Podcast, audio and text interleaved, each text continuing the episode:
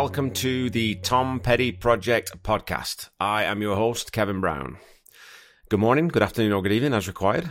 I hope that everyone is staying safe, and I wanted to give a quick shout out to anyone listening down in Louisiana who may be affected by Hurricane Ida and the devastation that it's causing down there, especially to the power grid. Uh, I hope you're all back to something approaching normal sooner rather than later.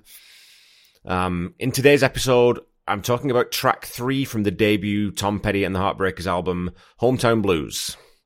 As always, if you haven't done so already, go to the official Tom Petty YouTube channel and go listen to the song.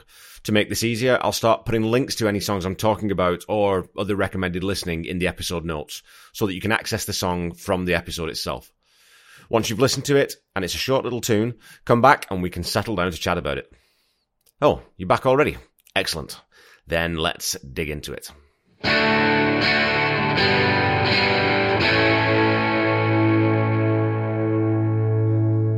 Hometown Blues started life as one of the songs intended for a Mudcrutch release and features Mudcrutch members Charlie Souza on sax and Randall Marsh on drums.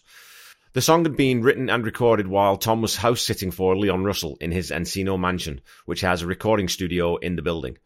Tom had negotiated that the band would be able to use the studio while he was house sitting, and Hometown Blues was the track that came out of those sessions.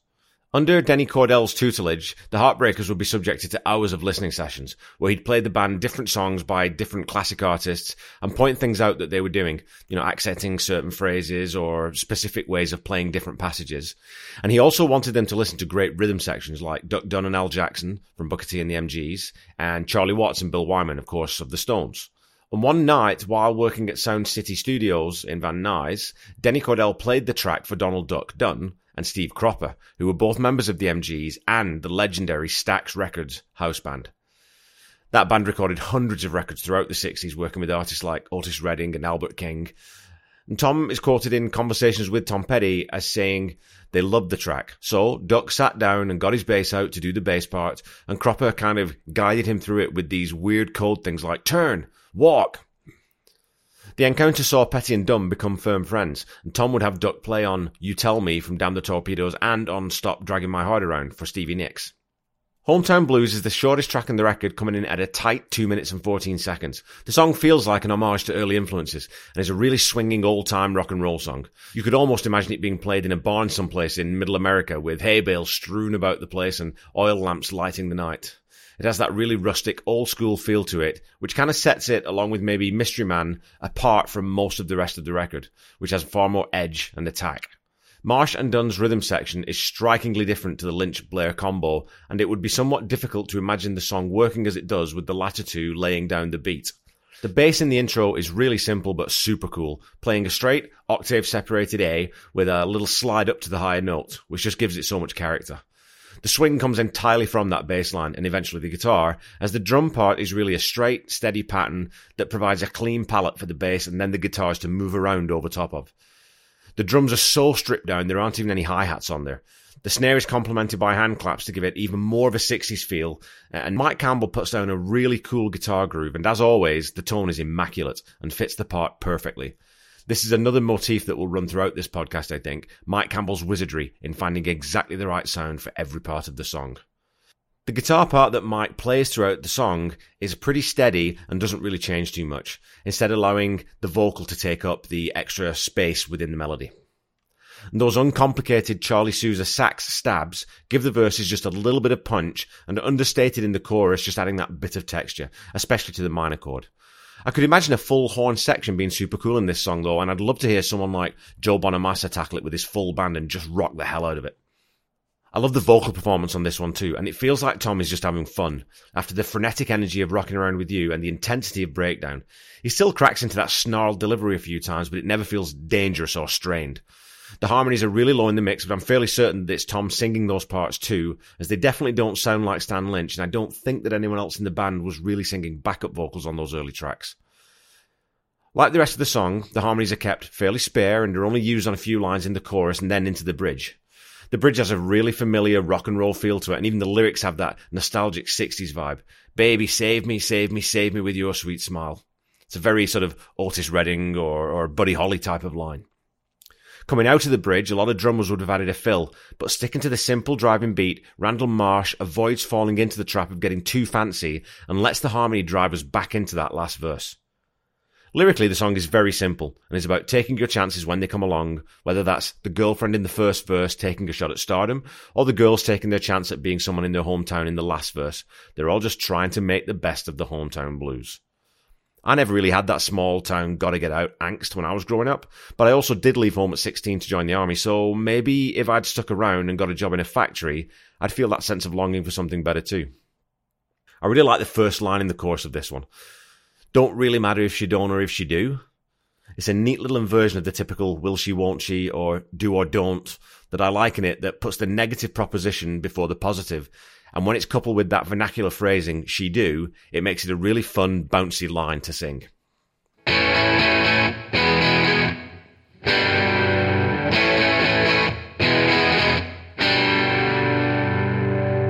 Okay, time for some petty trivia. How did everyone do with last week's quiz question? I asked you which 27 year old pop diva the Heartbreakers followed at Live Aid in 1985. It was, of course, the Queen of Pop herself, Madonna. And that four song set was arguably the strongest that any artist performed in Philadelphia that day American Girl, The Waiting, Rebels, and Refugee. So today's trivia question is one for the hardcore fans. If you were at any of the early tour shows, you should have a good shot at remembering this, or if you're just a big old petty nerd, you might just know it. So, which song was the opening number for the Damn the Torpedoes tour in 1979 1980? Okay, back to the song. This is another track that seems to have been very rarely played live, which again surprises me somewhat, as I could imagine a crowd really bouncing along to this one and singing their hearts out. Of course, especially in the later years, with the catalogue Tom had, what song would you drop to make room for this one? At 2 minutes 14, it's the second shortest Tom Petty album track overall, if you don't include a couple of interstitial instrumentals from She's the One. It gets in, rocks hard, then gets out again. Quick, fun, and upbeat. It's one of those songs I wouldn't necessarily throw at people to turn them on to Tom Petty, but it's one of the ones I always look forward to when I'm listening to that first album. It has a sort of innocent charm to it that I find really appealing. And as I say, I think that if the song had been given a little more production, like a fuller horn section or something, I think it could have been even bigger and more fun, and I'd love to have heard a live jam version of it.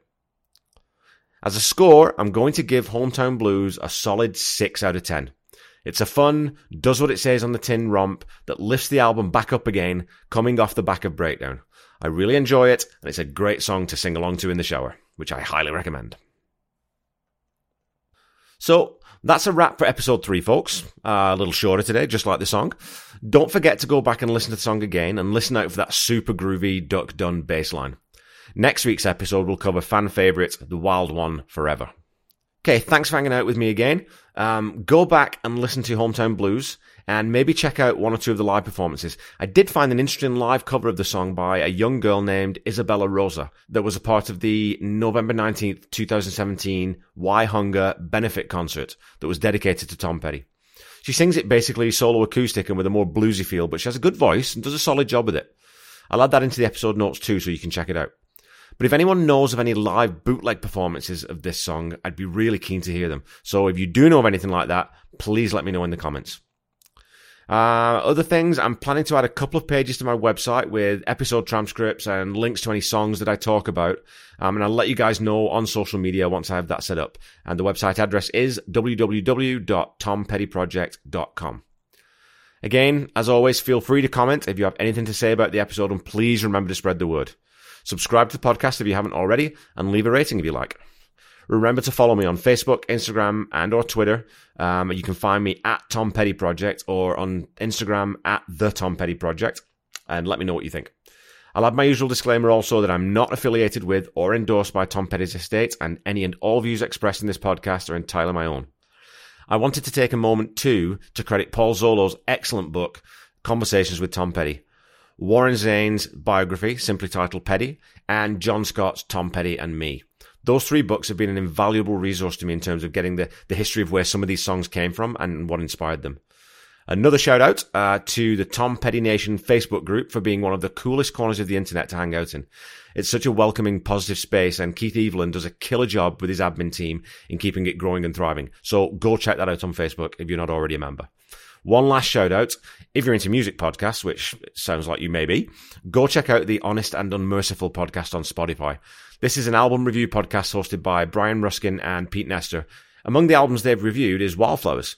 And I really like the podcast because they have a, a, fun, relaxed style during their show and a couple of neat little hooks um, within it that I really enjoy.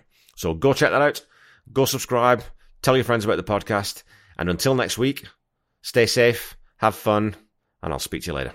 Bye bye.